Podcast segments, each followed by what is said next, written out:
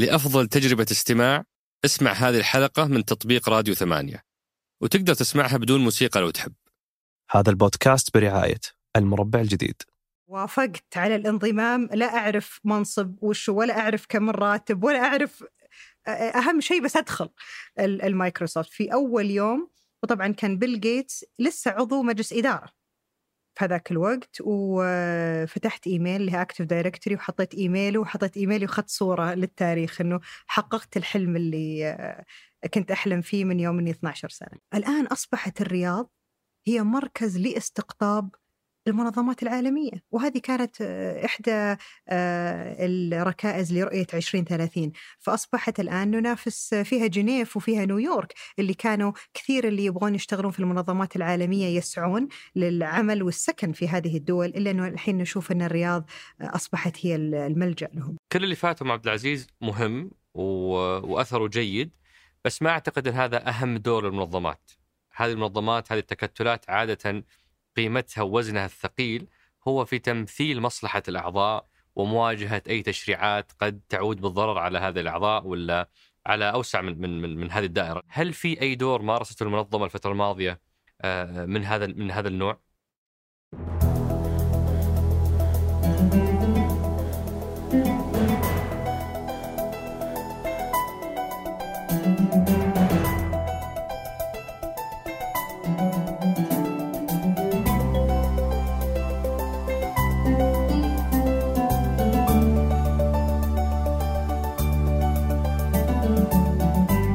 هذا سقراط من ثمانية وأنا عمر الجريسي أستضيف قادة التحول وقادة الأعمال وقادة الرأي.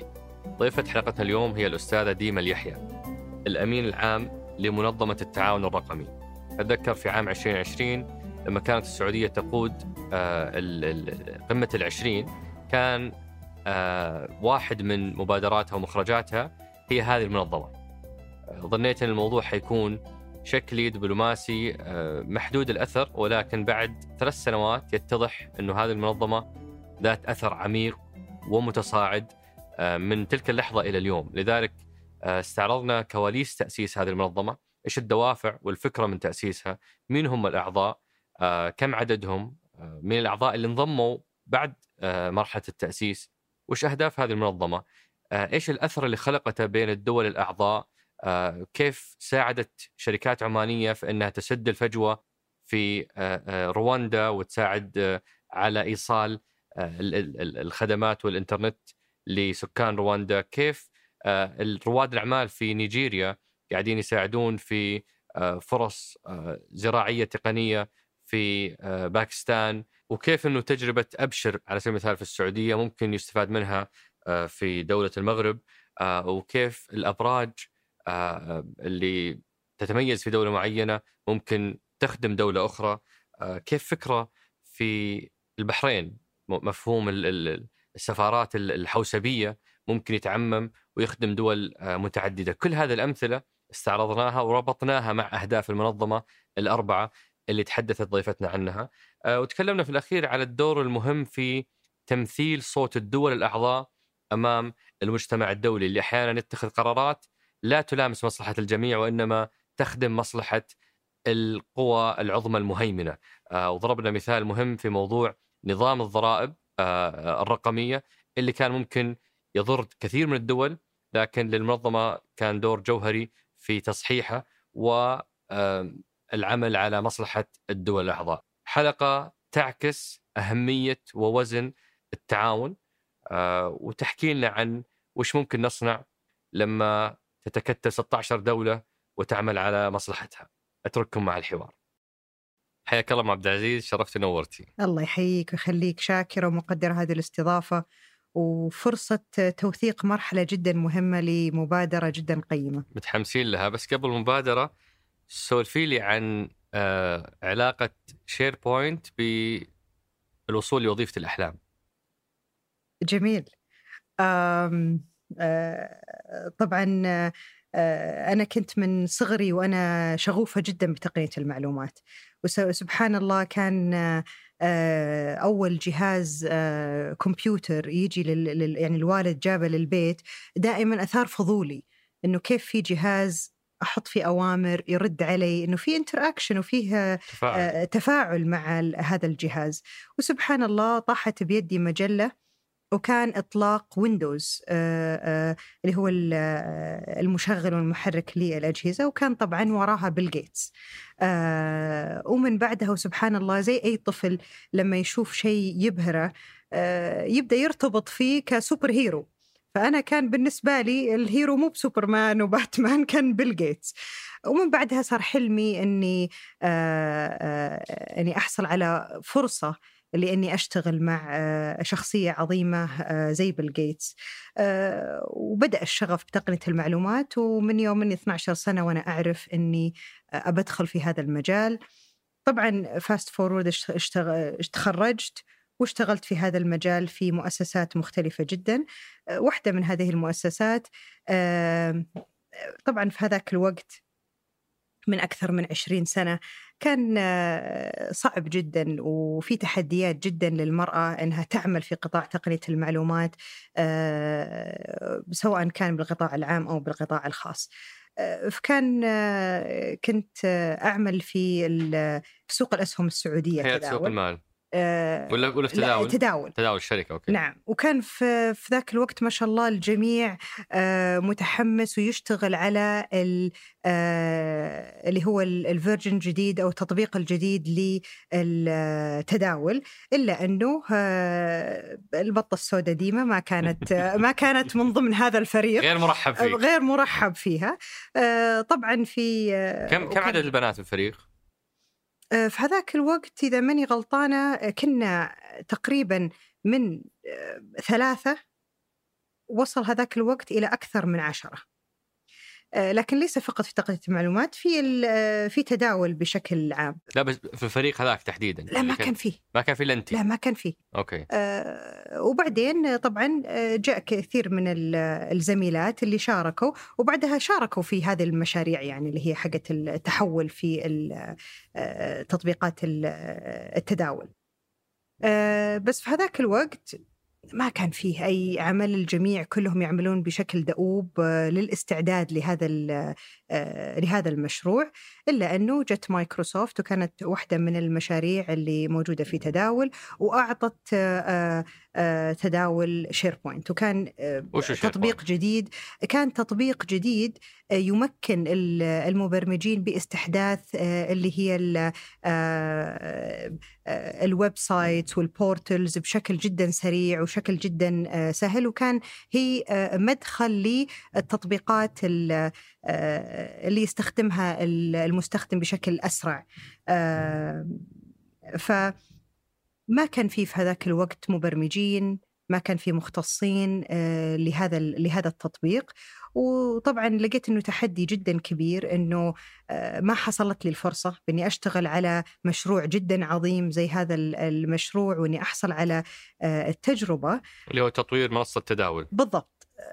وانعطيت برنامج ما حد يعرف أهميته ولا هو بمهم في هذاك الوقت. طلبت من الإدارة أبغى تدريب. اياه على يعني شعار شغلوها لا تشغلنا. بالضبط. أوكي. اي آه، آه، انشغلي فيه.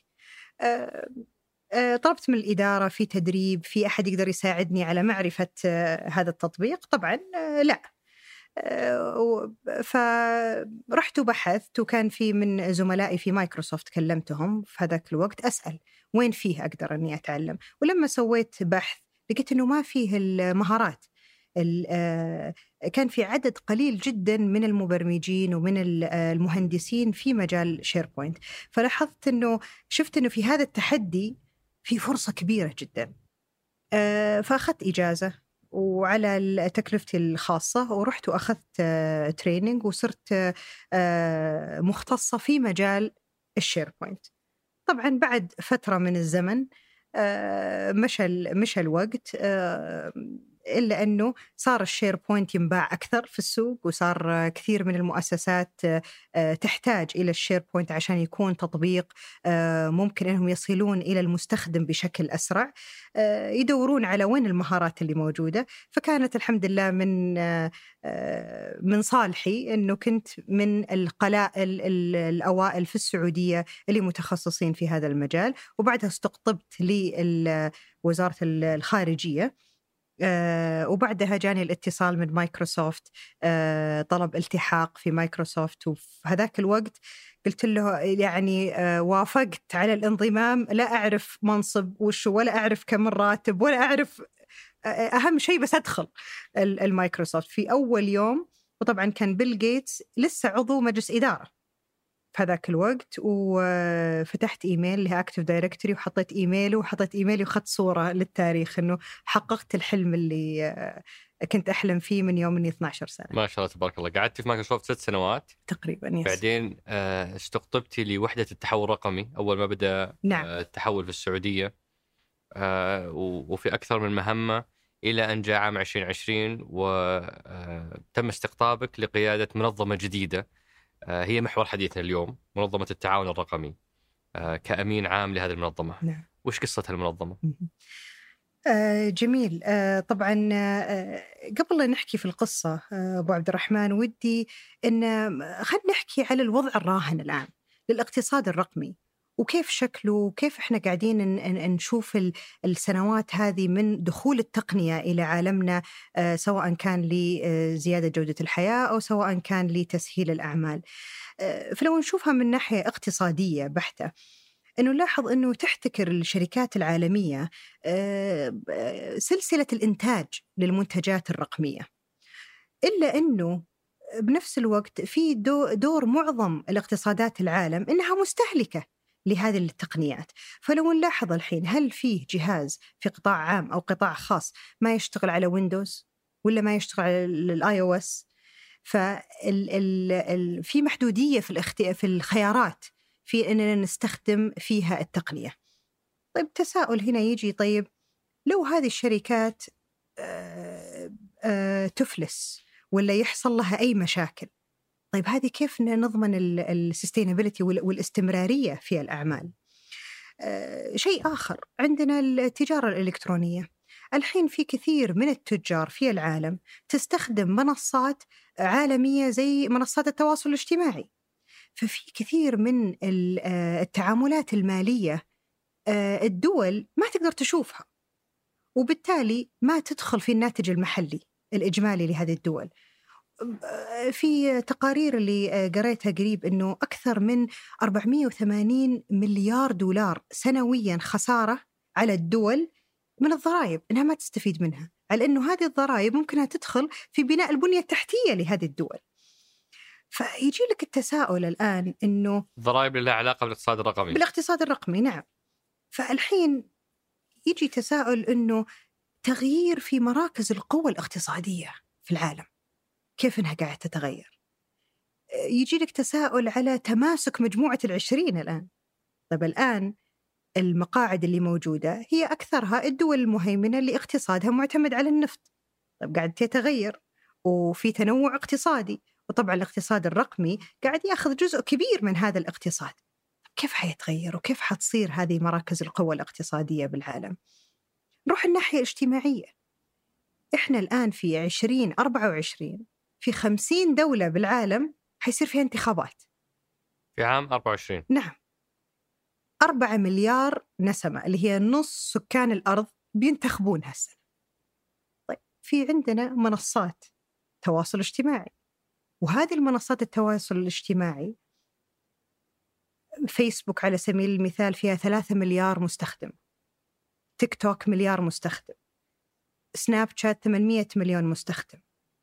فهذه يصير فيها تأثير جدا كبير على الرأي العام على اتخاذ القرارات على كيف إنه آآ آآ وخصوصا على الشباب لأنهم هم أكثر المستخدمين لهذه المنصات. فبالتالي هل هذه المنصات اللي هي أيضا محكورة على دول معينة في من نوعية في الإنتاج لهذه المنصات آآ مواكبة وموائمة لحضارات وثقافات العالم؟ هل هي شمولية؟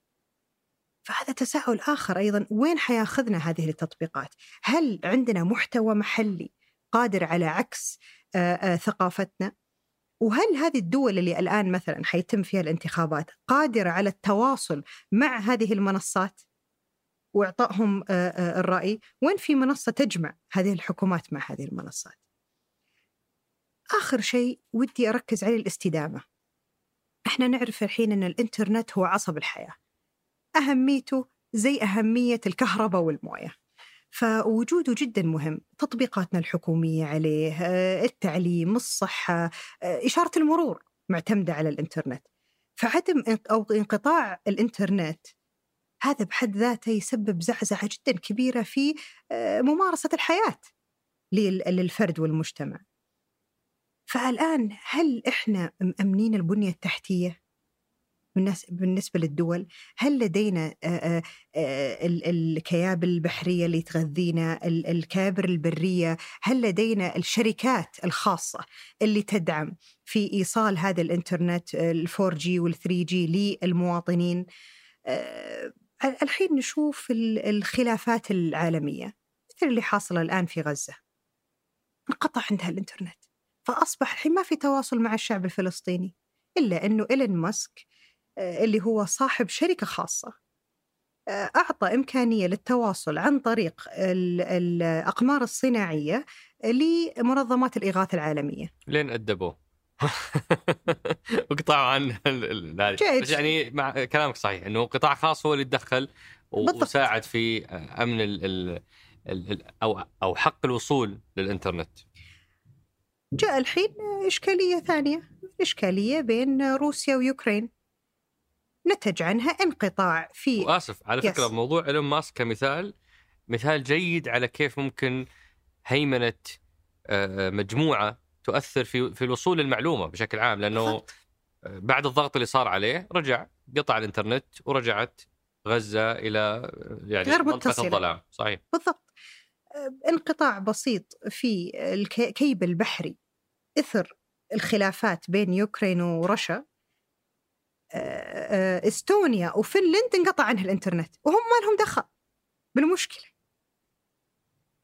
فهنا نجي ونشوف هل عندنا اكتفاء ذاتي رقمي؟ وهذا السؤال يجي خصوصا بعد جائحة كورونا. بعد جائحة كورونا كان اختبار عظيم لجميع الدول. إنه هل أنا أقدر هل عندي استدامة للأعمال؟ هل عندي استدامة لرفاهية وجودة الحياة للمواطن؟ فهنا يجي أنه الآن كل دولة لازم تفكر بالاكتفاء الذاتي الرقمي هل عندي بنية تحتية صلبة؟ هل عندي التشريعات والأطر والحوكة والأنظمة اللي تساعد على آه، الاستدامة؟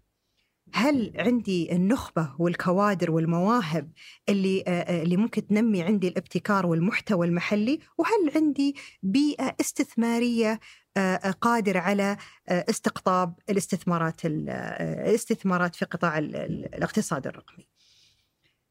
فهنا نجي نقول إنه طبعا الفكر في الاكتفاء الذاتي الرقمي أجندة جدا كبيرة ولا دولة تقدر تقوم فيها لحالها إلا انه الفرص في اغتنام الاقتصاد الرقمي جدا عظيمة. فإحنا نتوقع 70% من الاقتصاد العالمي اللي جاي مستقبلا جاي عن طريق تطبيقات تقنية. هذا متى؟ عام كم؟ 2030 2030 70% نعم. من الاقتصاد حيكون رقمي. آه، اقتصاد ناتج يعني الاقتصاد آه، آه، ناتج عن تطبيقات التقنية. الآن 15% يعتبر. اكشلي آخر سنة اللي هو 2023 كانت 15% ففي فرص ولاغتنام هذه الفرص ما في دولة تقدر تعمل لوحدها. فلازم يكون في هناك تعاون دولي وتشارك دولي والعمل على ش... مع المجتمع الدولي آه، العالمي. ومن هذه ومن هذا المنطلق ومن هذه الدوافع والغايات آه، دفعت المملكة وطبعا بقيادة آه، قائد الرؤية سمو سيدي الأمير محمد بن سلمان ودائما رؤيته المستقبلية والثاقبة إلى إطلاق فكرة منظمة عالمية تعنى بالاقتصاد الرقمي. آه ما في ولا شيء قبلها يعني إحنا نتكلم عن تحديات الكل عايشها. والكل شايفها اللي انت ذكرتيها كلها تحديات ما تمس السعودية تمس العالم نعم. أو أغلب دول العالم. معقولة ما في ولا منظمة معنية بهذا الشأن؟ ما في ولا منظمة معنية بتنظيم الاقتصاد الرقمي. إلا أنه في كثير من الممارسات والتجارب في المنظمات العالمية سواء كان منظمة التجارة العالمية في التجارة الإلكترونية الاتحاد الدولي للاتصالات وتقنية المعلومات في البنية التحتية اليو أن الآن الأمم المتحدة لديها الحين مبادرات للذكاء الاصطناعي وغيرها لكن ما في منظمة توحد آه، آه، هذه النظرة وتنظر من الناحية الاقتصادية وأيضا تنظر بإشراك القطاع الخاص في العمل للاغتنام هذا الاقتصاد الرقمي. فكانت طبعا هذه الفكرة جديدة من نوعها آه، وكانت من آه، طرحت هذه الفكرة كمبادرة لأيام آه، رئاسة المملكة لمجموعة العشرين في عشرين عشرين. طبعا جرت العادة أنه أي دولة ترأس مجموعة العشرين تطلع بمبادرات أولويات مقترحات قوانين معينة اتفاقيات لكن برئاسة المملكة أهدت العالم منظمة لتعني بتنمية الاقتصاد الرقمي وإشراك الجميع في الازدهار الرقمي للجميع.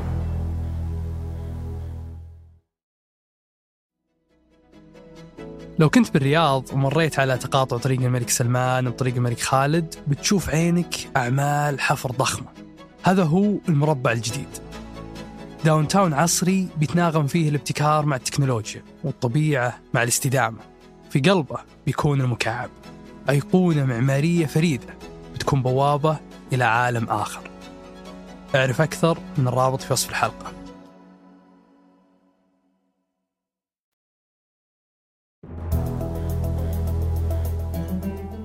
آه، اللي أنا أعرف أنه أنتم في منظومة الاتصالات كان عندكم يعني تفكير على أشياء من هذا النوع لكن سقف التطلعات كان آه، مختلف وكنتوا تتكلمون على مكتب آه، للاقتصاد الرقمي ولا سفارة رقمية آه، بس لما جاء الطرح من آه، ولي العهد كان مختلف كليا في حجم الطموح وش الفرق بين الاثنين؟ كالعادة دائما ما شاء الله عليه ولكن وش وش الفرق بين الاثنين؟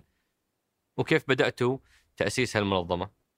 الفرق طول في عمرك بين الاثنين إنه كان النظرة محلية فقط. يعني من بدأنا في استراتيجية التحول الرقمي في هذاك الوقت طبعا برئاسة معالي الوزير عبد الله السواحة كنا كنا دائما أتباحث معاه على موضوع أنه الدول الأوروبية بدأت بالنظر في سفراء الرقميين اللي هم لمد جسور التعاون بين الدولة وبين القطاع الخاص فمثلا زي الدنمارك أطلقت في 2016 آه، اللي هو السفير الرقمي وكان فتحوا سفارة في السيليكون فالي في أمريكا لسد آه، هذه الفجوة في الاتصال بين آه، الحكومة وبين القطاع الخاص. فكانت نظرتنا محلية فقط، كانت نظرتنا كيف إننا نبني هذه الجسور بين المملكة وبين القطاع الخاص. إلا أن طبعا آه، سمو سيدي آه، زي ما قلت رفع سقف التوقعات آه، وكالمعتاد وكرؤية 2030 أنها ليس فقط محلية بل تخدم إقليميا وأيضا عالميا.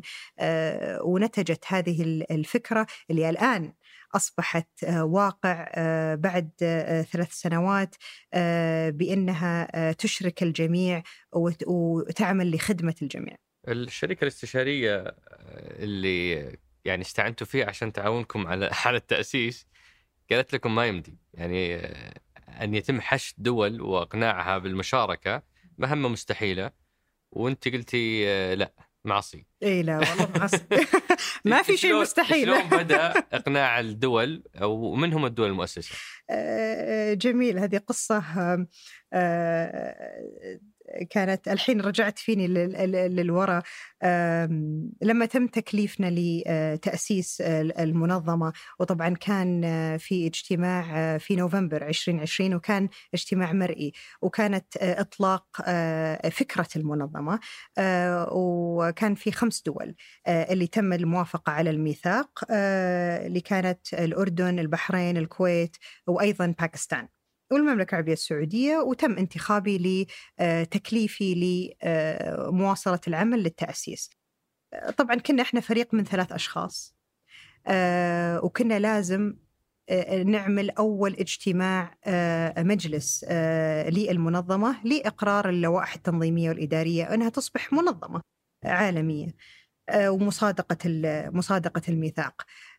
فاستعنا بخبراء من منظمات عالمية أخرى زي الأمم المتحدة زي ال UNDP زي ال OECD عشان نتعلم منهم إيش معنى المنظمة لأنه هذه الفكرة كانت فريدة من نوعها ما نقدر نجي نقولها زي هذه المنظمة ولا زي هذا التجمع أو زي هذا الاتحاد. فكنا لازم نفهم إيش ال ecosystem فالخبراء هذول كانوا أعطيناهم توقعات معينة إلى إنه ابريل 2021 اللي هي أربع شهور نبغى عدد دول تنضم نبغى نخلص من اللوائح التنظيمية. قالوا له مستحيل. إحنا قعدنا نؤسس في منظمات الحين لها 100 سنة و50 سنة نقعد خمس سنوات على بال ما نسوي أول اجتماع. فكيف أنتم تبون بعد أربع شهور أنكم تسوون أول اجتماع؟ فاخذتها تحدي. إنه لا ما يقول لي إنه ما نقدر. آه وطبعا مع فريق رائع وعظيم مؤمن بالرسالة ومؤمن آه آه بهذه الفكرة آه كان في عمل دؤوب من إنه كنا نسوي اجتماعات من ستة الصباح ستة سبعة الصباح آه، آه، نتصل في آه، المشرق مع كوريا الجنوبية واليابان وغيرها من الدول ونخلص يومنا بعشرة بالليل 11 بالليل نخلص اتصالنا مع البرازيل والأرجنتين وغيرها من الدول من جنوب أمريكا. فهذا العمل الدؤوب يعني خلانا كثير نفهم أنه تحديات جدا عظيمة. طيب أنا أكلم هذه الدول تقول طيب وش أثركم؟ وش وش الأثر اللي أنتم الآن آه، تبون تنتجونه؟ فكان في فترة قصيرة كنا لازم نحدث أثر وبنفس الوقت نبني نبني المنظمة ونقنع فيها آه، الدول الانضمام. طبعا الحمد لله في أبريل 2021 تم مصادقة الميثاق تم تعييني رسميا آه، من المجلس كأمين عام للمنظمة. واحتفلنا بانضمام آه، عمان ونيجيريا آه، وأيضا كانت بالطريق رواندا بعد. آه، يمكن أم عبد العزيز السؤال المهم هنا هو ليش ليش الخمسه الدول تحديدا؟ لأنه البعض يعني يشوف إنها كلها دول يعني بينها وبين السعودية علاقات عميقة جدا فالموضوع ممكن يكون مجاملات يعني ما هو بالضرورة إيمان بالفكرة. صحيح. وطبعا كان في هذاك الوقت الاتصال مع أكبر عدد طبعا آه، من الدول إلا أنه الانضمام لمنظمة ويتم توقيع على ميثاق. آه هذا آه قرار سيادي يوافق عليه مجلس وزراء ورئيس دولة. فبالتالي كل دولة تختلف في إجراءاتها وفي سرعة آه، الإجراءات. هذا الشق. الشق الثاني اللي هو الإيمان ب آه، أهمية وجود هذه المنظمة. فلو تنظر إلى الدول اللي أنت ذكرتها الآن آه زي مثلا باكستان. باكستان إحنا نشوف الحين التطور الرقمي فيها بتزايد جدا متسارع.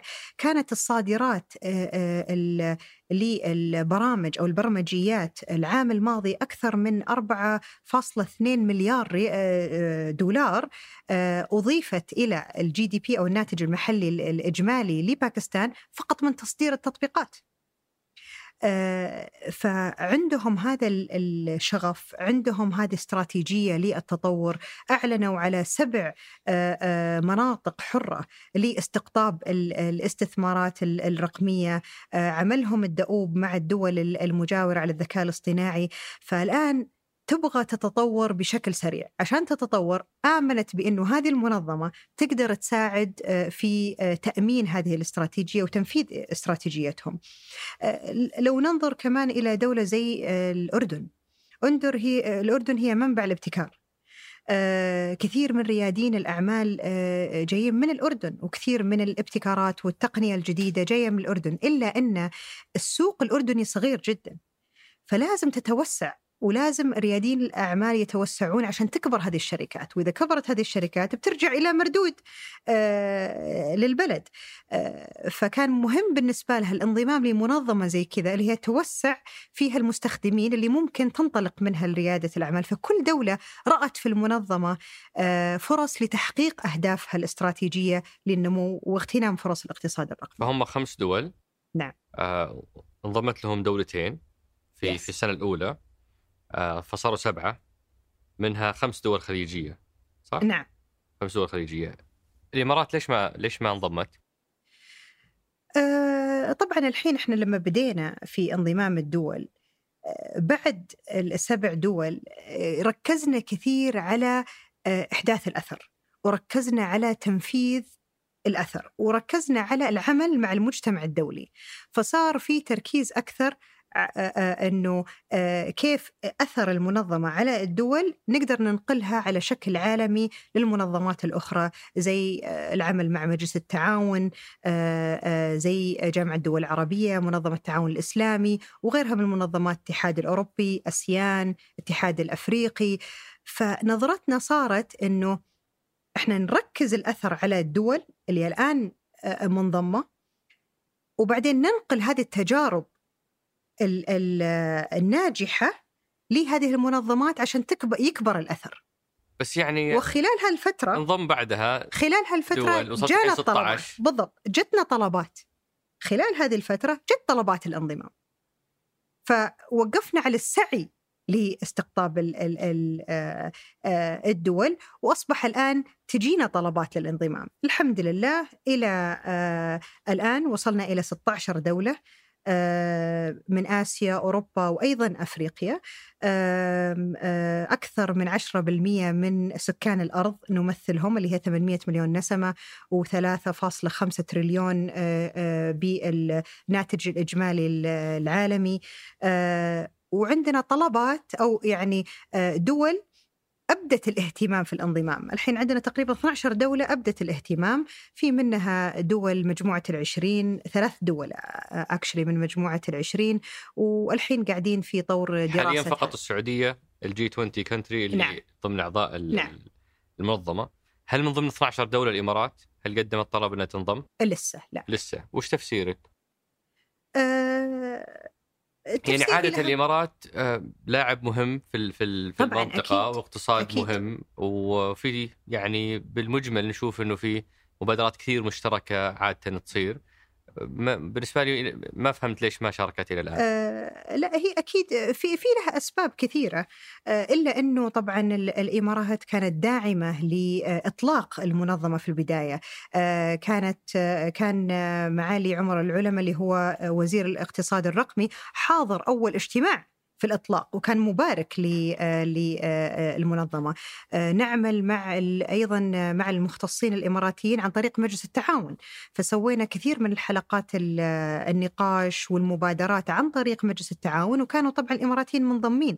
آه، لكن هذه طبعا قرارات سيادية واتوقع هي طريقة الإجراء أو طريقة اتخاذ القرار آه، تاخذ وقت آه، آه، في الإمارات إلا أنه ما جاء ما جاء ابدا رفض آه، وبالعكس دائما مرحبين ودائما آه، في مصاف الداعمين ومين اليوم 16 دولة اللي يمثلون المنظمة؟ آه، هذه دائما اختبار إيه. علشان أحفظهم. ذاكر ولا لا.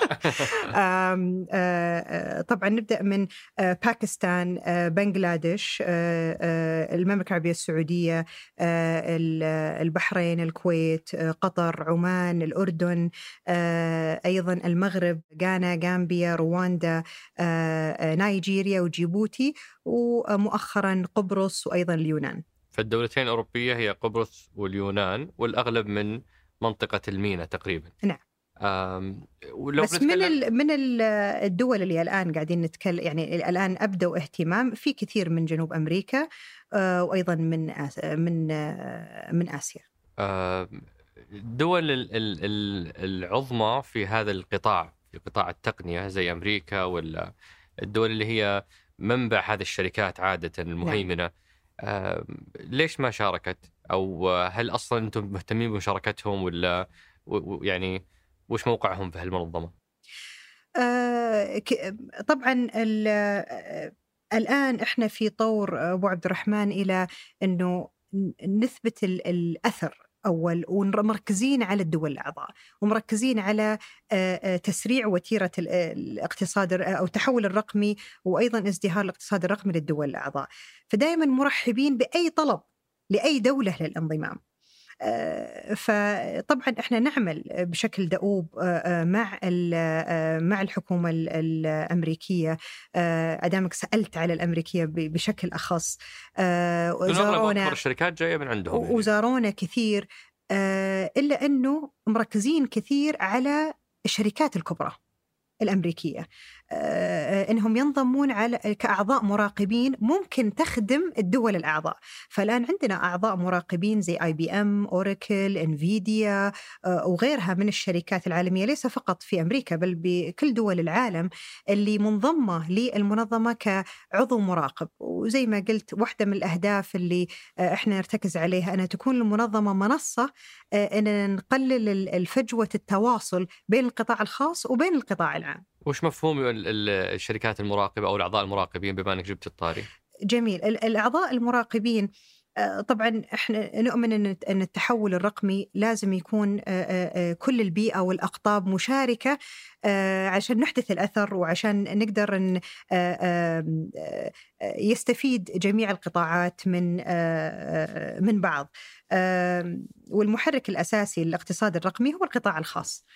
آه، فبالتالي لازم نشركهم في هذه المبادرات. لازم يعرفون أكثر عن آه، التحديات اللي تواجه الدول عشان تساعد آه، في تسريع وتيرة التحول الرقمي. أتذكر لما كانت الأيام وإحنا في مايكروسوفت كان يصعب كثير علينا يعني معرفة إيش هي المشاريع الجديدة في الحكومة؟ وش محتاجة الحكومة؟ كانت فقط العلاقة هي أنا أعطي خدمة والحكومة متلقي للخدمة. لكننا نفكر مع بعض أنه كيف نحدث تغيير أو كيف نحدث ابتكارات معينة ما كانت موجودة لأنه ما في منصة. فبالتالي وجود هذا القطاع الخاص جدا مهم في البيئة كم التشريعية. عضو معاكم؟ الحين وصلنا أكثر من 40 40 عضو مراقب. نعم. اللي هم كلهم شركات عملاقة في قطاع التقنية. ليس بالضرورة شركات أيضا القطاع الأكاديمي القطاع الثالث أيضا المؤسسات التمويلية زي بنك التنمية الإسلامي زي البنك الدولي وغيرها من الممولين الماليين أيضا رياديين الأعمال أيضا لدينا. فسواء كانت شركات محلية أو عالمية. so مثلا عندنا STC علم آه، عمان تل آه، آه، بنك بوبيان من الكويت وغيرها من المؤسسات المؤثرة في التحول الرقمي. طبعا هذول الأعضاء المراقبين مهمتهم إنه إشراكهم في العمل التشريعي في المبادرات آه، في الابتكارات as well خلق الابتكار وأيضا المهارات ويساعدون في خلق آه، بيئة آه، تنموية و واستثمارية ازول كمان مهم جدا رأي إن نعكس رأيهم وصوتهم للمشرعين. وفايس فيرسا انه كمان نفس الشيء لازم يسمعون من الحكومات إنه إيش الاحتياجات، إيش الأولويات عشان يعكسونها في أنظمتهم.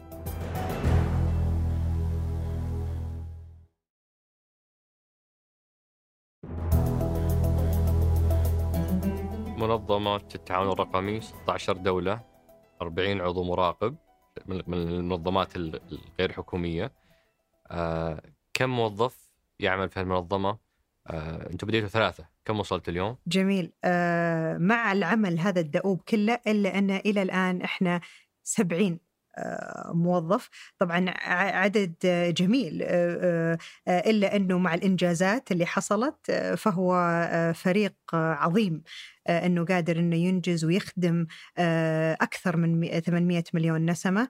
فخورة جدا أنه وصلنا إلى 22 جنسية.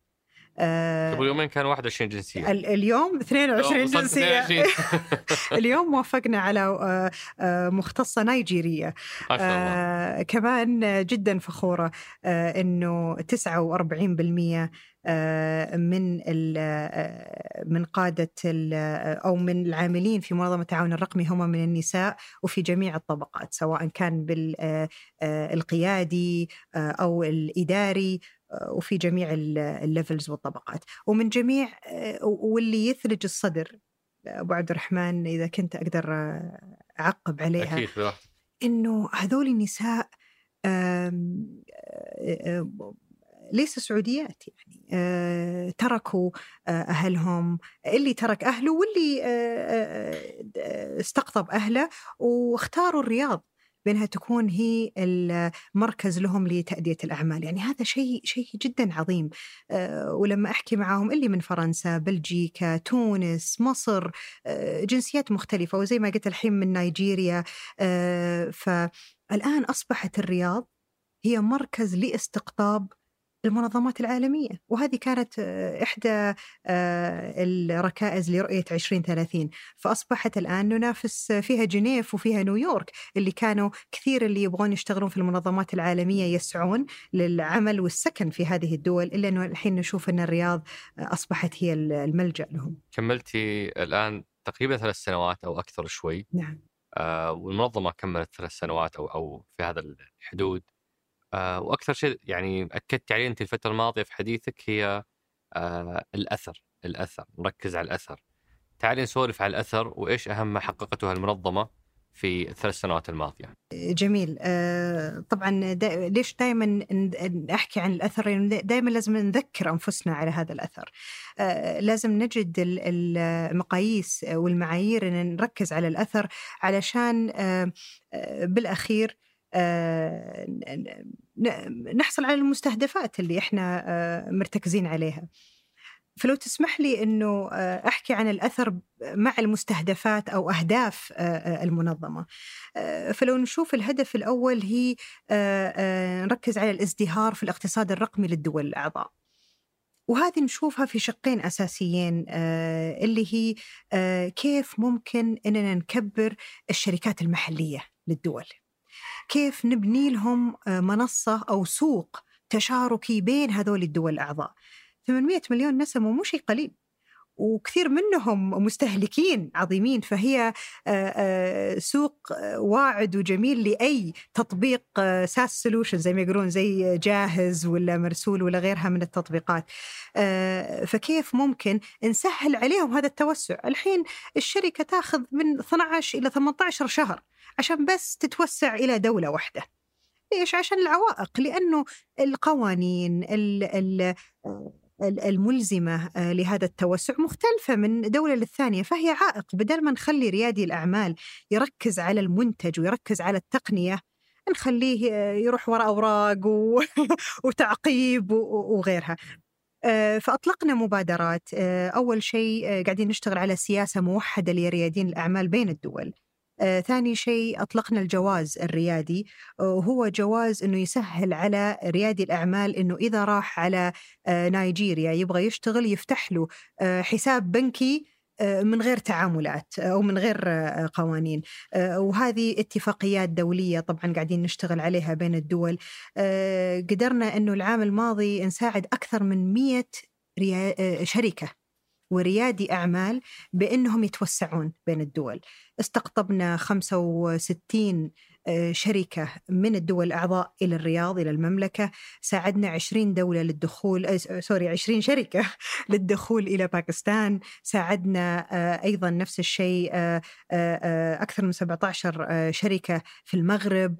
دخول أيضا لقبرص فهذا الحراك ساعد على نمو هذه الشركات وأيضا ساعد على وصول هذه التقنيات إلى هذه الدول وتنوع يصير عندك خيارات في التقنية بدل ما كانت محتكرة فقط على شركات معينة.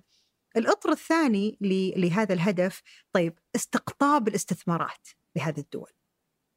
كل دولة لديها ميزة تنافسية ولديها شيء آه، قيمة مضافة مختلفة عن أي دولة ثانية. فلازم دائما تكون الاستثمارات مركزة على هالقيمة المضافة. آه، فحبينا أننا نساعد الدول على التركيز على هذه القيمة المضافة. فنروح لكل دولة ونساعد على كيف آه، نساعدهم على كيف خلق بيئة استثمارية تنافسية في القطاع الرقمي.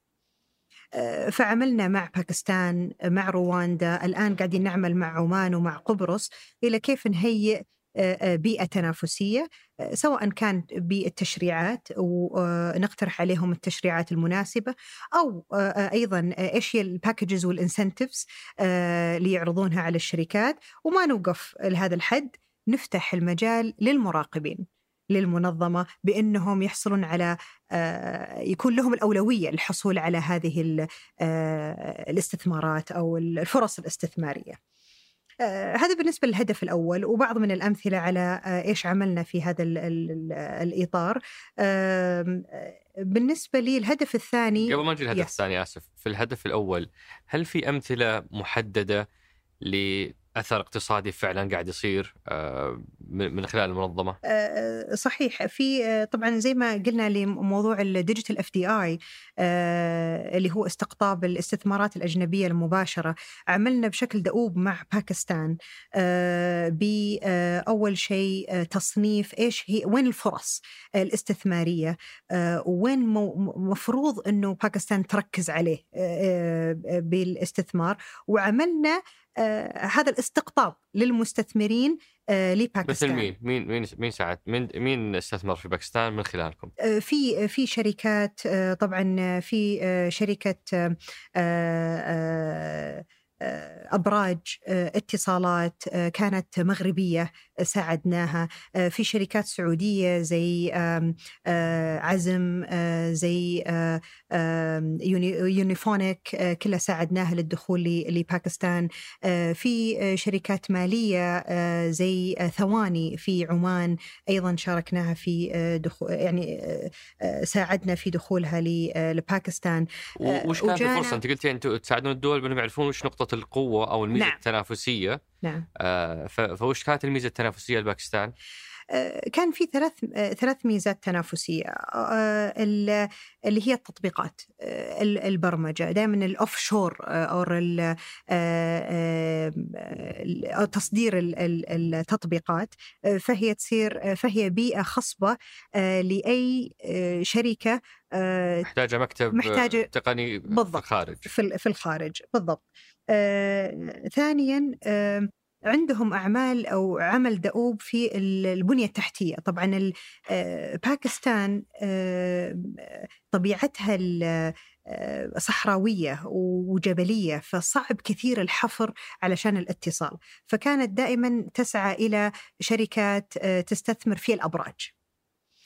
فساعدناها في من هذه الناحية. أيضا في عندها الزراعة التقنية أو التقنية في الزراعة اللي هي اجريتك كبيرة جدا في باكستان لأنها دولة زراعية ولديها موارد زراعية كبيرة. وهنا كانت أتذكر شركة من نيجيريا ساعدنا. هذا هذه قصة ذكرتني فيها لها أثر جدا جميل.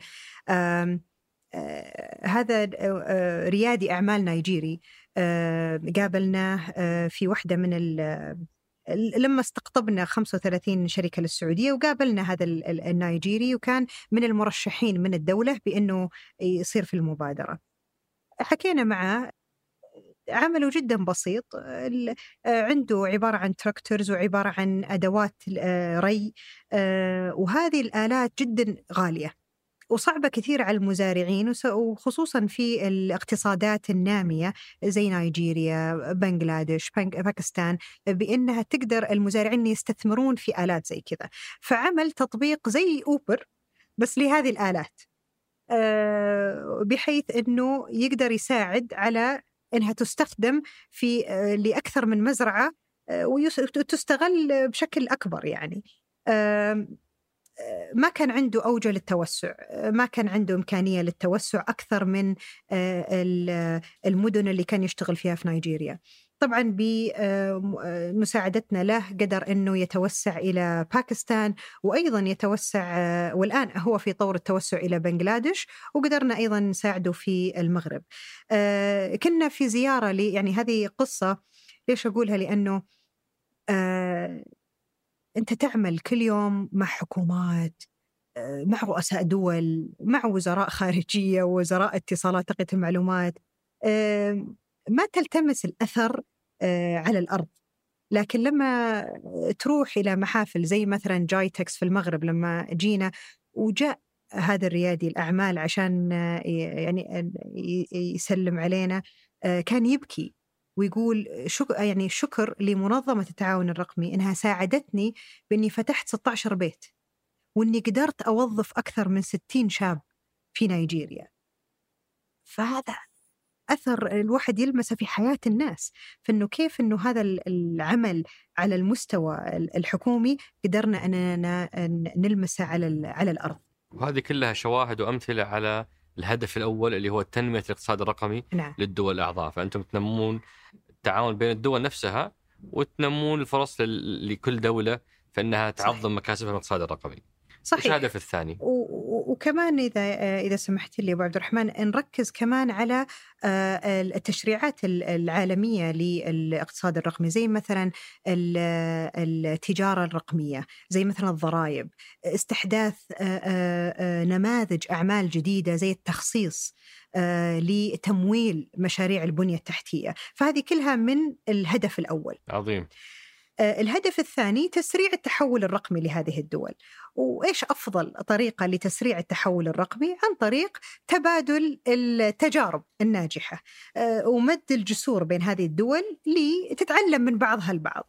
آه، فكانت آه، فأطلقنا مبادرة. طبعا كانت بالتعاون مع حكومة المملكة العربية السعودية اسمها امباكت هذه المبادرة هي عبارة عن منصة عليه فقط الدول الاعضاء اللي ممكن إنها تحصل على الاكسس أو الدخول لهذه المنصة.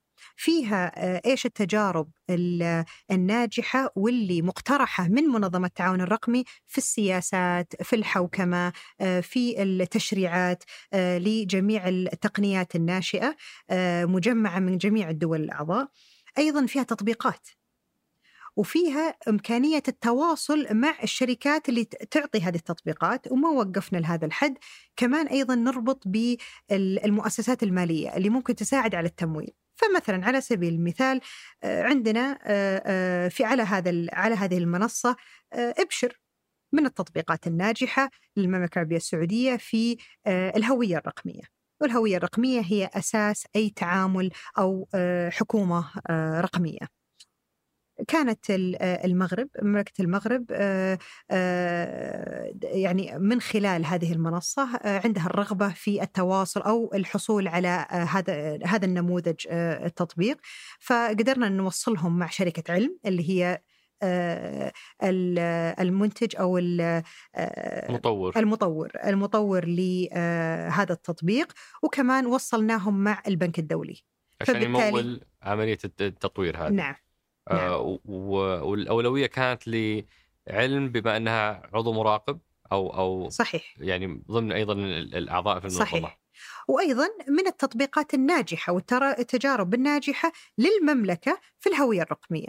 طبعا في شمولية كاملة فإحنا طبعا الهوية الرقمية الناجحة آه، شفنا في كل الممارسات في كل الدول الأعضاء فمثلا آه، زي تطبيقات اللي آه، في أيام كورونا أو أيام الجائحة كان في تطبيقات كمان عملناها أو وفرناها عن طريق هذه المنصة زي مجتمع واعي من البحرين سهل من الكويت توكلنا من المملكة العربية السعودية وهي فقط إنها منصة تعرض جميع النماذج آه، الناجحة في الدول الأعضاء وتربطها بالمطورين. هنا أتخيل بنلاقي أشياء كثيرة مثيرة ومفاجآت يعني ما هي بسيطة فودي بس أخذ مثال واحد على مبادرة أو تطبيق أو منصة حكومية يعني أذهلتك غير المنصات اللي موجودة في الخليج، لأن الخليج يمكن إحنا نسمع عنها ونعرفها، ودي أسمع عن حل تقني أو حل رقمي مارسته واحدة من الحكومات وموجودة اليوم في المنصه.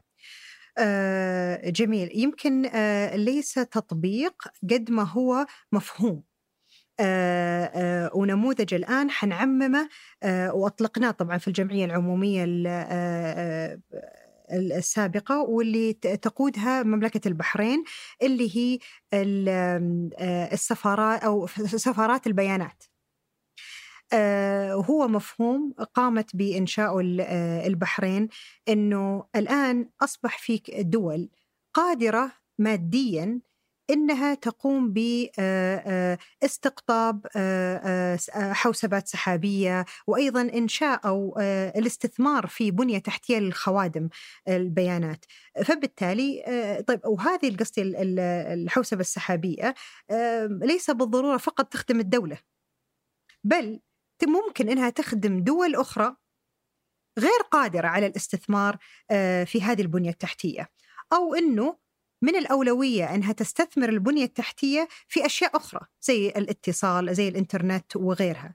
فبالتالي ممكن أن نأمن مفهوم جديد وهي السفارات الخاصة بالبيانات بحيث أن ممكن دولة تستضيف بياناتها في دولة أخرى مع السيادة والخصوصية للدولة نفسها. ويعني عشان نبسطها أسوي أنا حي سفارات.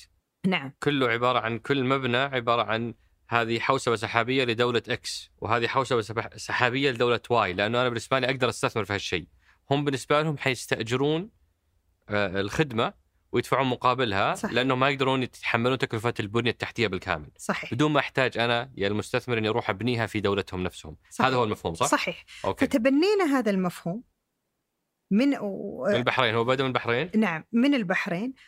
آه، عملنا وأضفنا عليها والآن بتصير مبادرة على مستوى الدول الأعضاء جميل هذا هو الهدف الثاني اللي Yes. هو مشاركة التجارب صحيح. التحول الرقمي آه، وطبعا يدخل آه، آه، اللي هي آه، طبعا المهارات الرقمية ويعني أطلقنا بعض من ال- المبادرات للمهارات الرقمية وللتقليل من آه، آه، تسرب المهارات من ال- الدول الأعضاء ونبغى نخلق الفرص آه، لهذه المواهب آه، علشان ما تتسرب ونقدر آه، نستفيد من من هذه القدرات.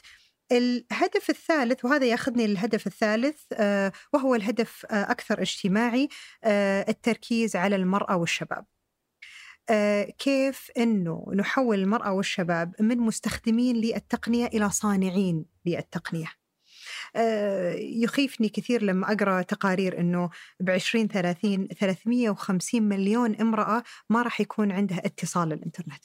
وما راح تقدر تستخدم الإنترنت هذا بحد ذاته خسارة عظيمة اقتصادية وأيضا اجتماعية بينما تقارير ثانية تقول لو شاركنا المرأة في الاقتصاد الرقمي بحلول 2030 حيتم إضافة 580 مليار دولار للاقتصاد العالمي بمشاركة المرأة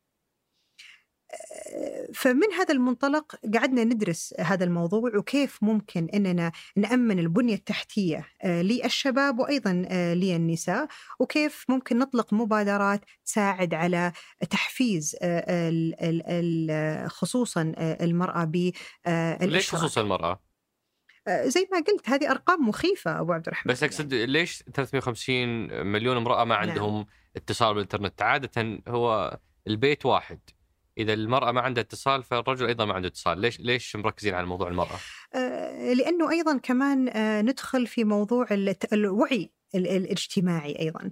آه، الرجل آه، آه، في أغلب المجتمعات ونحن نحكي عن الدول الناشئة دول الجنوب ما يكون دول عندها الجنوب مقصود فيها دول جنوب خط الاستواء. نعم. آه، هذه الدول أغلبها طبعا إحنا نعرف إن الرجل هو اللي يتعامل مثلا هو اللي يؤدي ال- ال- المعاملات الحكومية مثلا. هو اللي آه، آه، المعاملات المالية هو اللي عنده اكسس على البنوك وعلى ال- على آه، الحكومة فهو اللي يستخدم الإنترنت بالغالب. آه، فتكون المرأة آه، ما عندها أي شغف أو آه، آه، آه، أي آه، إنها آه، اهتمام اهتمام يعني للدخول أو الاستخدام الإنترنت. بنفس الوقت إحنا ننظر إلى دول آه، وهذه بعض من ال ال كمان ال ال الأمثلة على إنه ليس فقط ال- المهم إن يكون تكون الدولة متصلة. في كثير من الدول متصلة لكن غير قادرة على استخدام الإنترنت لأن متوسط دخل الفرد جدا قليل إنه ما يقدر حتى يأمن لنفسه آه، آه، تليفون.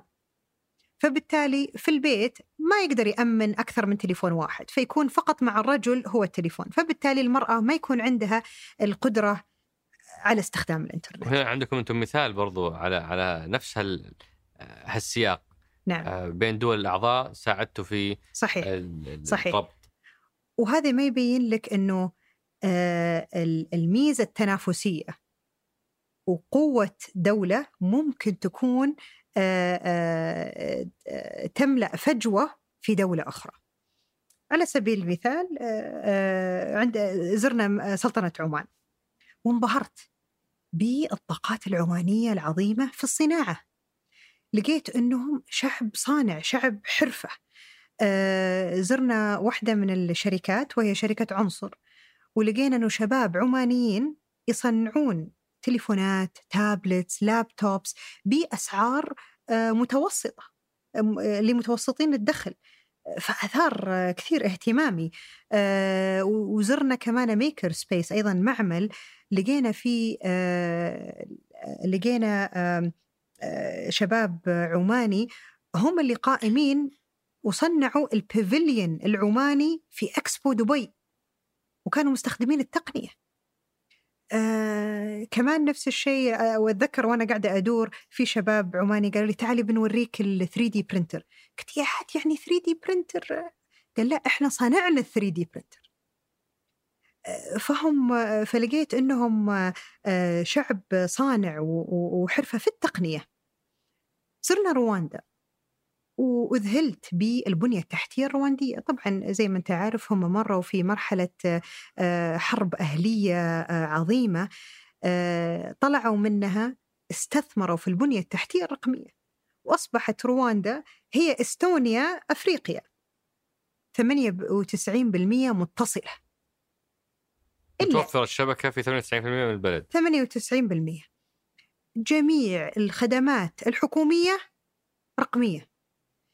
أي ممارسات رقمية جديدة تبغى تختبرها روح اختبرها في رواندا وعندها مرونة في موضوع التشريعات موضوع القوانين استقطاب الشركات يعني دولة حيوية في الاقتصاد الرقمي بشكل جدا عظيم.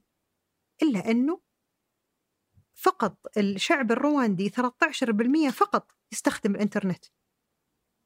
زرت واحدة من ال ال الإنكيوبيترز المسرعات الأعمال وكنت أقول أحكي مع الشباب وأقول لهم وش تتمنى وش احتياجك وش التحدي واحد منهم قال أنا بس أبغى إنترنت في البيت إني أنا أقعد هنا إلى الساعة خمسة العصر في المسرعة بعدها أروح البيت ما أقدر أشتغل أنا بس أبغى أخلص شغلي فذهلت من إذا هذا الشبكة الموضوع. واصلة ليش مو ليش ما عنده إنترنت في. بيته؟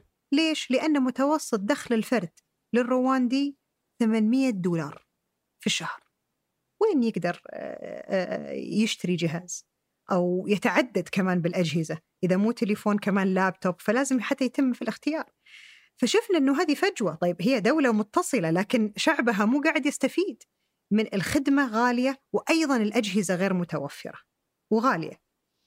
فلقينا أنه في شركة في سلطنة عمان ممكن إنها تخدم وتملى هذه الفجوة.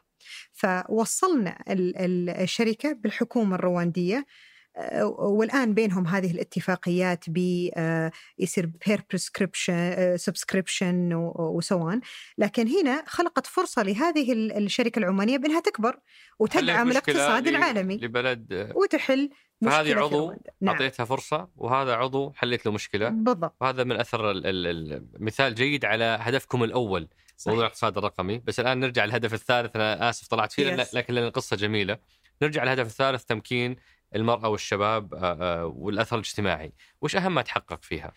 آه آه، والله قاعدين الحين نشتغل على كذا كذا مب- مبادرة. آه طبعا قاعدين ننظر إلى الآن, الآن ال- السياسات والتشريعات اللي هي تدعم طبعا الأخلاقيات والأخلاقيات في ال- التقنية ال- ال- الحديثة والمتطورة. قاعدين ننظر إلى ال- الحقوق التقنية. آه الآن إذا شريت أنت أرض على أرض الواقع القوانين اللي تنفذ هي نفسها في ال- العالم الافتراضي أو لا.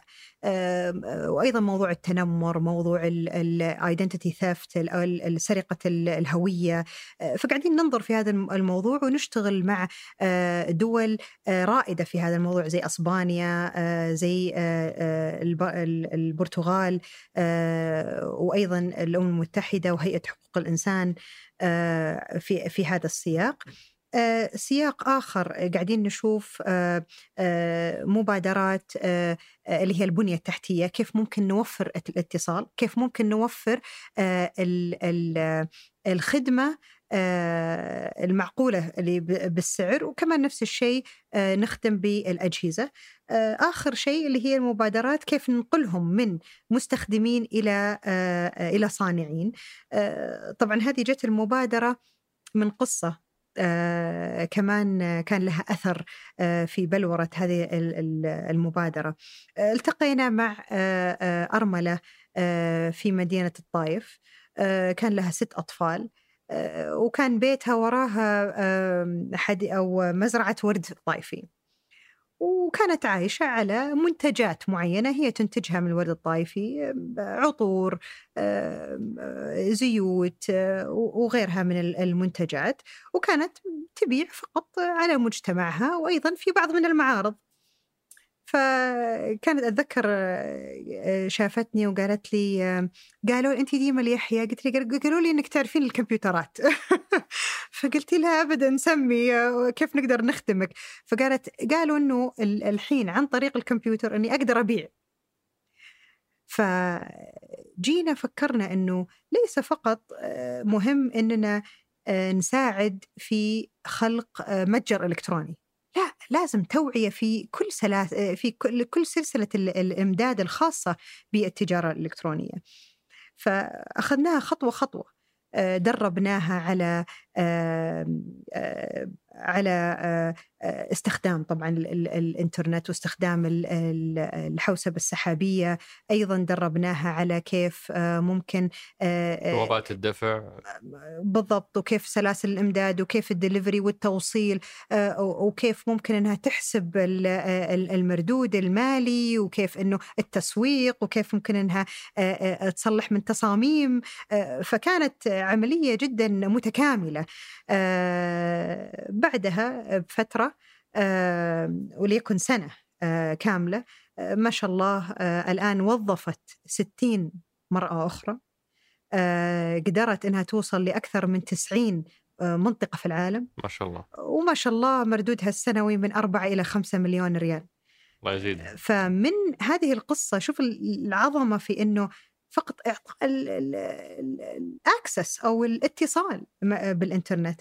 فمن هذه القصة آه، أطلقنا مبادرة We Elevate وكيف ندعم آه، المرأة ريادية الأعمال آه، وأيضا أصحاب المتاجر وأصحاب ال businesses عموما بالانتقال إلى العالم الرقمي وتمكينهم بالأدوات الرقمية. أطلقنا هذه المبادرة في رواندا أيضا في البحرين وفي عمان وفي السعودية. إلى الآن وصلنا إلى 150 رائدة أعمال وإن شاء الله أهدافنا 50 ألف بإذن الله. هذا كان الهدف الثالث اللي هو تمكين المرأة وريادي الأعمال من فرص نعم. عادة في الاقتصاد الرقمي. هدفكم الرابع هو خلق منصة تشاركية مع القطاع الخاص. نعم.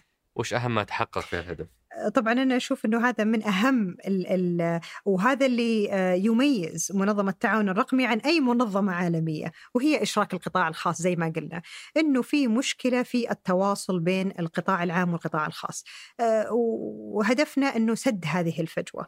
آه، طبعا الحمد لله قدرنا إنه نحقق نتائج جدا عظيمة بإنه نزيد الكفاءة بالموارد وبعلمك آه، كيف دقة باتخاذ القرار لأنه صارت البيانات أكثر وضوح وصارت في أكسسبل أيضا صار الوصول إلى اللي يحتاجه المواطن وفهم إيش اللي يحتاج المواطن ويحتاج المستخدم صار بشكل أفضل. استجابة ل المواطنين وأيضا المستخدمين صار أسهل. وكيف؟ لأنه عرفنا وحللنا احتياج الحكومات. بحيث إنه أطلقنا مرصد وهذا المرصد هو مرصد النضج في الاقتصاد الرقمي. بحيث يبين وين الفجوات بين هذه الدول. طبعا إحنا نعرف إنه ال 16 دولة ليس كلها بمستوى واحد. آه، ففي كثير تفاوت آه، آه، في النضج بين هذه الدول وحتى أصلا مفهوم النضج غير متساوي.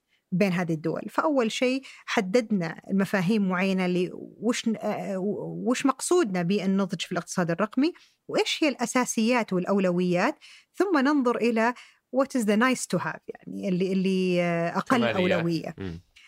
لأنه رحنا الكثير من الدول ما شاء الله جدا متقدمين في سياسات وتشريعات زي ال cryptocurrency لكن 20% فقط متصلين فالأولويات ما كانت ما كانت تحقق أهداف التنمية في الاقتصاد الرقمي. فهذا المرصد بين هذه الفجوة فصار عندنا بيانات. طيب الآن القطاع الخاص دائما يبحث عن هذا البيان عشان يقدر يسد الفجوة. فصرنا نروح للقطاع الخاص ونبين لهم وين هي الفجوة وين ال opportunities فهذه كذا قللنا الوقت وزدنا الكفاءة. في التعامل القطاع الخاص مع القطاع العام. أطلقنا أيضا مبادرة اللي هي ال digital space accelerators مسرعات بيئة البيئة الرقمية. الهدف منها هي خلق المبادرات والاتجاهات في مواضيع مختلفة. طبعا ركزنا على ست مواضيع العام الماضي. منها اللي هي المرأة في قطاع الاتصالات تقنية المعلومات الضرائب والتجارة الرقمية آه، نماذج جديدة للتمويل triple آه، P اللي هي أو أيضا التخصيص ال A آه، I واستخدامات الذكاء الاصطناعي ركزنا على المهارات وكيف ممكن أن نطور المهارات لوظائف المستقبل بشكل جدا سريع. وكانت آخر أيضا موضوع اللي هي الحقوق والملكية الفكرية. آه، فرحنا وعملنا آه، آه، اللي هي ورش عمل في وطبعا كانت هذه الورش العمل لازم فيها المراقبين وأيضا الحكومات تكون على طاولة واحدة نناقش هذه المواضيع كل يطرح أفكاره بعدين تبلور إلى يا مبادرة يا أولوية يا إطار. يعني كثير الحين طلعنا باتفاقيتين تجارية. بين الدول الأعضاء، كلها من هذه الحلقات النقاش اللي يصير فيها القطاع الخاص مع القطاع العام وأيضا القطاع الثالث. رحنا لي يعني العام الماضي رحنا لخمس قارات كنا في بانكوك في كيغالي في Brussels في تشيلي في نيويورك. هذه السنة تونا بادين لكن كنا في جوهانسبرغ لا مو كيب تاون رحنا الكاب تاون السعودية مع آه، مجلس التعاون الخليجي وأيضا لجنيف. ونحشد كل هذه الآراء اللي تكون فيها القطاع الخاص محور جدا فعال ومهم.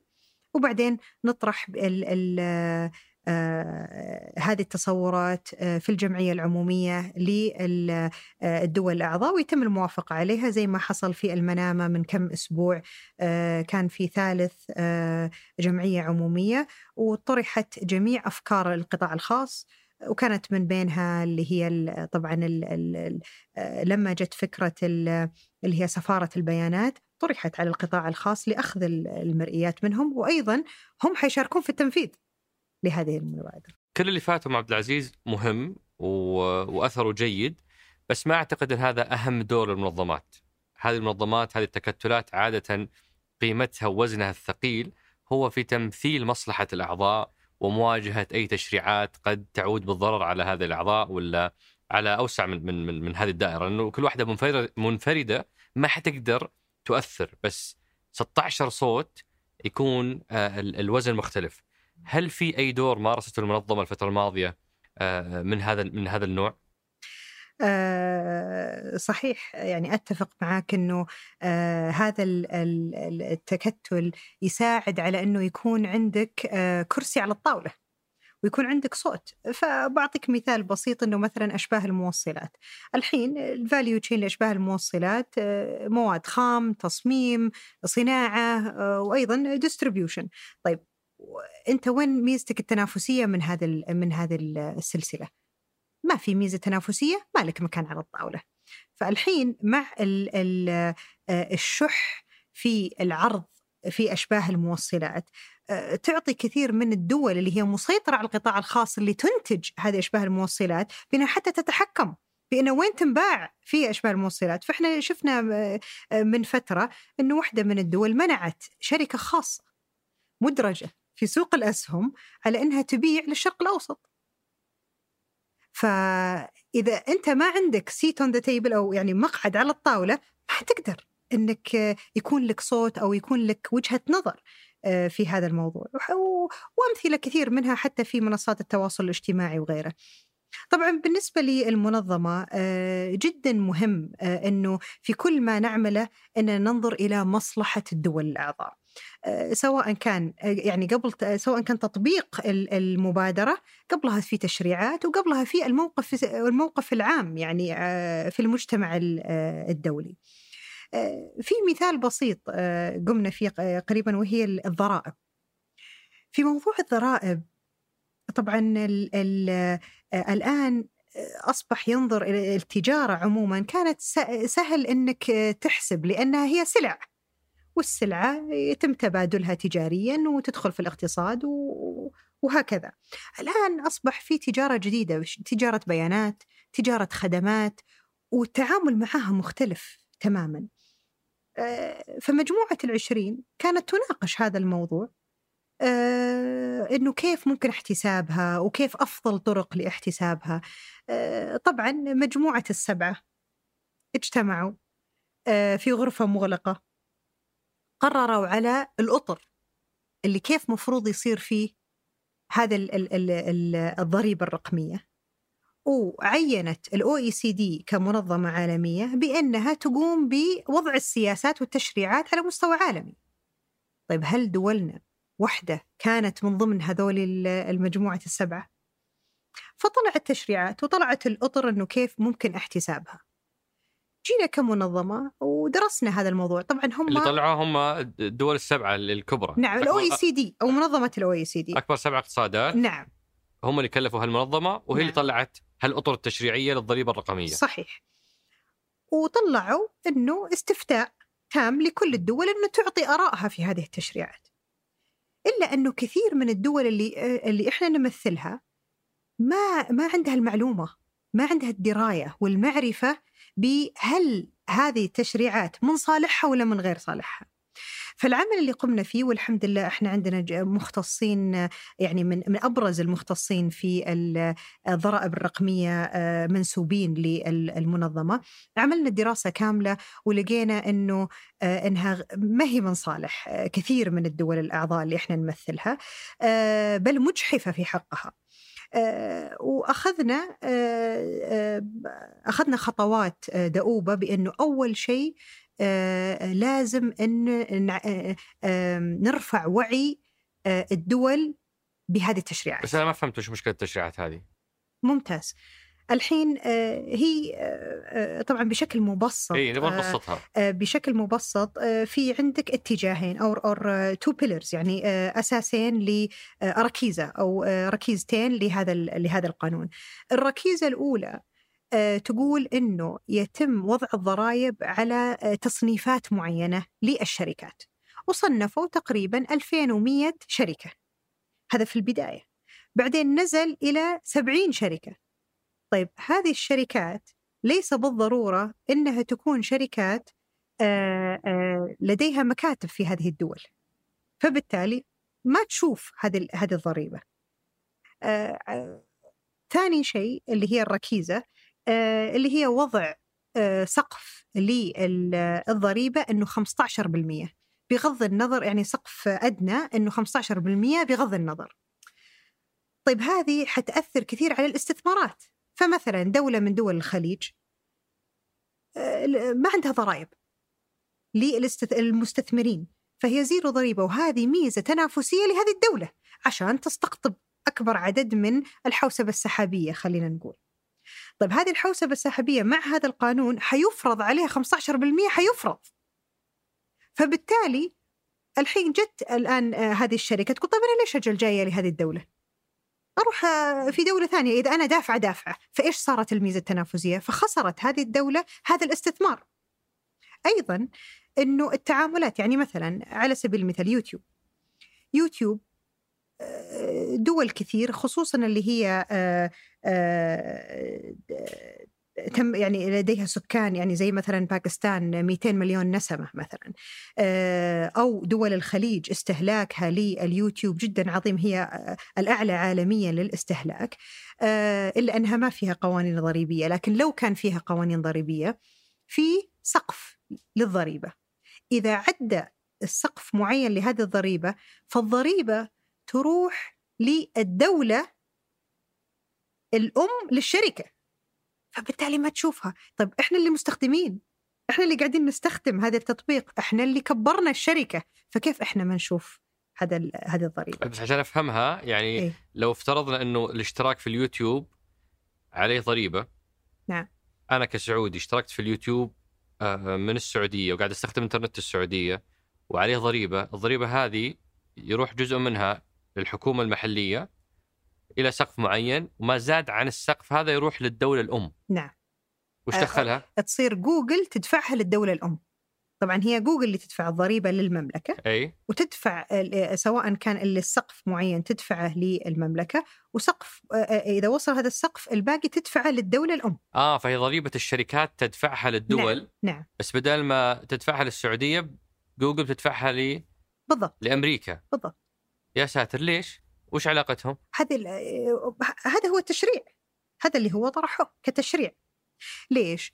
لأنه هم قاعدين ينظرون للشركة ما ينظرون لمصلحة الدولة وأغلب هذه الشركات طبعا أمريكية. الكبرى موجودة آه، في الدول السبعة. عالمية. نعم فما هي موجودة في طبعا في لها شق إيجابي وشق سلبي طبعا لكن فيها خسارة كبيرة. يعني هذه بعض من الضرائب اللي ذكرناها قبل شوي ال 480 مليار اللي خسارة سنويا للدول من الضرائب. يعني ما تحصل على هذه الضرائب وتحتاجها زي مثلا نيجيريا زي مثلا آه، آه، باكستان بنغلاديش وغيرها غيرها من الدول. آه، فاللي عملناه أول شيء رفعنا الوعي لهذه الدول. عملنا حلقات نقاش وتدريب مكثف لموظفين في وزارات المالية، اجتمعنا مع وزراء المالية للدول، مع المسؤولين في وزارات المالية آه، والمسؤولين في المختصين في الضرائب الرقمية. أيضا اعطيناهم اللي هم المقترحات إن أنت كدولة هذا المقترح اللي مفروض إنه آه، تردون على الاو أو على ال ال في هذا في هذا الأطر وهذا الموضوع. آه، أيضا اقترحنا إيش النظام ال- اللي مفروض الدول الأعضاء داخليا في منظمة التعاون الرقمي مفروض إنه هذا الموقف اللي مفروض يتخذونه. أيضا عملنا مع كيف ممكن نغيره. يعني طيب إحنا خلاص هيئنا كل دولة بأنها تعرف كيف تتعامل مع هذا التشريعات؟ طب إحنا كيف نقدر نغيره؟ تكون من صالح آه، دولنا. آه، فعملنا مع آه، ولقينا قبول كبير جدا من نيجيريا لأنه نيجيريا كانت ضد هذه التشريعات وكانت قائمة كثير على الضرائب فكونت حشد نيجيريا مع الدول الأفريقية وأيضا الاتحاد ال- الأفريقي آه، وتم التواصل مع الأمم المتحدة. وبينا لهم قديش إنه هذه الضرائب آه، آه، لا تخدم دول الجنوب، لا تخدم الدول ال- النامية واللي هي الآن في طور ال- النمو آه، ولازم يتم تغييرها والنظر فيها. طبعا بعد 60 سنة من شن ال- ال- التشريع سن sorry التشريعات الضريبية في ال OECD تم انتقال التشريعات للأمم المتحدة بتصويت أكثر من 130 دولة على أنه يتم انتقال ال- التشريع. والآن أصبح فيه coalition معين أو مجموعة لل DCO لمنظمة التعاون الرقمي في الأمم المتحدة لسن التشريعات الجديدة وبالتالي صار لنا آه، مقعد على الطاولة ونمثل فيها الدول الأعضاء ونتأكد بأنه مصالح آه، دولنا آه، يعني ينظر فيها وأنه صوت دولنا توصل. هذا ال- القانون كيف؟ وأخبار القانون لسه الحين في طور ال- الإنشاء طبعا طلعوا أطر تنظيمي آه، لسه أولي آه، لكن لسه الحين في في هذه السنة طبعا حيخلص يعني ال- النسخة السابقة بشكلها السابق اللي يخدم بعض منها السبعة. تعدل yes okay. نعم بعض منها تعدل طبعا ال- الركيزة الأولى آه، حتمية شكله اللي هي 70 د- 70 شركة فقط هي اللي حيتم آه، أخذ الضرائب عليها لكن اللي هي الركيزة الثانية هي اللي الحين سايرة آه، آه، النقاش فيها. طبعا ماني خبيرة ضرائب لكن هذا اللي يعني بشكل مختصر أنه كيف تأثير المنظمة الآن. في أمثلة أخرى ودي أتطرق لها زي مثلا اللي هي منصات التواصل الاجتماعي. منصات التواصل الاجتماعي مهما كان في كثير من المحتوى المغلوط وكثير من المحتوى الغير موائم للحضارات والثقافات اللي, إحنا نمثلها كمنظمة التعاون الرقمي، فأطلقنا مبادرة وكان طبعا هذا الموضوع آه، على أولويات دولة الكويت، وكانت آه، هي اللي طلبت اكشلي من المنظمة بالبحث في هذا الموضوع، آه، فتم البحث في الموضوع، تم وضع أسس و إلى كيف ممكن إنه آه، نشوف أخلاقيات آه، منصات التواصل الاجتماعي، كيف ممكن آه، العمل مع القطاع الخاص لاحترام الثقافات والحضارات، فعملنا على مبادرات، واحدة من هذه المبادرات انه يكون في مجلس يمكن أمثلها زي حيكون في مجلس لاستقطاب القطاع الخاص بان يتباحث مع الحكومات. زي مثلا الكونغرس الأمريكي لكن أخف حدة ويكون عمل تشاركي أكثر بين الدول الأعضاء وبين هذه المنصات التواصل الاجتماعي. أيضا حيكون فيها تقنية. لوضع ضوابط تخص نعم. المحتوى اللي ينشر في المنطقة والضوابط الخاصة بالمنطقة لأنها قد لا تكون يعني تشبه القيم والمعايير اللي موجودة في في الدول صحيح. آه، الشركات هذه. صحيح. ولولا هذا التكتل وهذا ال... ولولا هذا التحالف آه، بين الدول الأعضاء كان ما آه، كان ما اجتمعت المنصات التواصل الاجتماعي.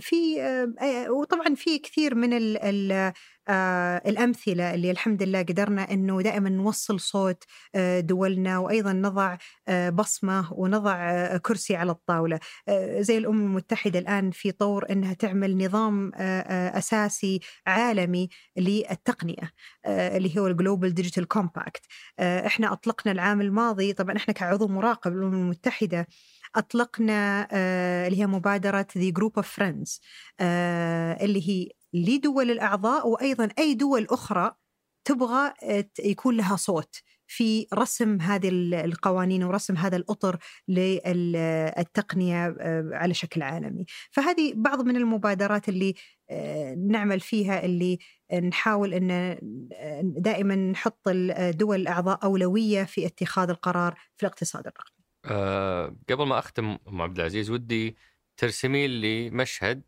يخليني أعرف آه، وش بتكون منظمه التعاون الرقمي في 2030 آه جميل. طبعا هذا هذه الرسالة اللي نصبوا لها أو هذا الفيجن اللي اللي نصبوا له.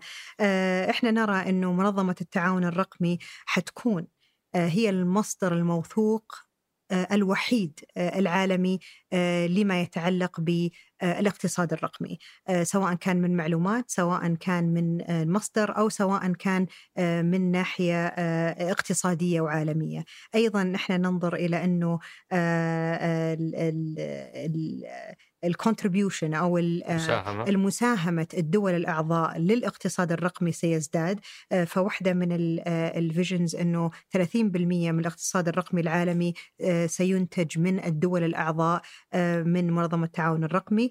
وبإذن الله 30 حنخلق 30 مليون وظيفة بخلال 2030 كم عدد الأعضاء في 2030 هذه أنا دائما أقول أنه آه، ليس بالعدد بل بالأثر اللي نحققه. آه، وعشان كذا قلت أرقام اللي هي ال GDP وال job creation لأنه آه، ممكن يكون عندك 190 دولة لكن أثرك جدا قليل. فالتركيز على الأكثر الأثر بالنسبة لنا كمنظمة التعاون الرقمي أهم بكثير من العدد. كان لولي العهد توصيات واضحة لك في أول لقاء. وأكد على مبدأ مهم في هذه المنظمة، وش كان المبدأ هذا؟ آه، الحيادية. إنه هذه منظمة منظمة للجميع وهي ملك للدول الأعضاء. آه، المملكة كان لها دور في تأسيسها لكن بالأخير هي منظمة لازدهار الرقمي للجميع والتنمية الاقتصادية والاجتماعية للجميع. ورئاستها كل سنة آه، عند عند دولة زي زي الجي 20 وكذا صح؟ نعم حوكمتها آه، طبعا هي تحكم المنظمة ميثاق.